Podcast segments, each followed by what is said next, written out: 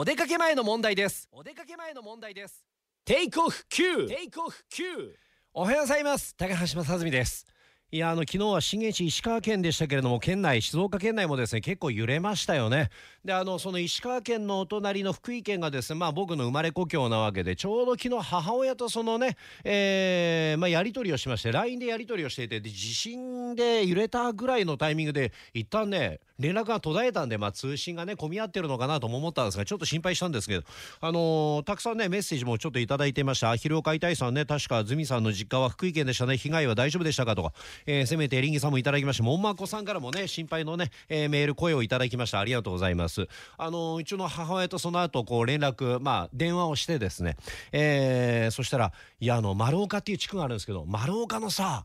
あの子の家がすごく揺れたのよと。いや、あの子がね、もう本当に大丈夫かね、心配でねってずっとね、あの子あの子言うんですけど、あの子がどの子かわからなくて。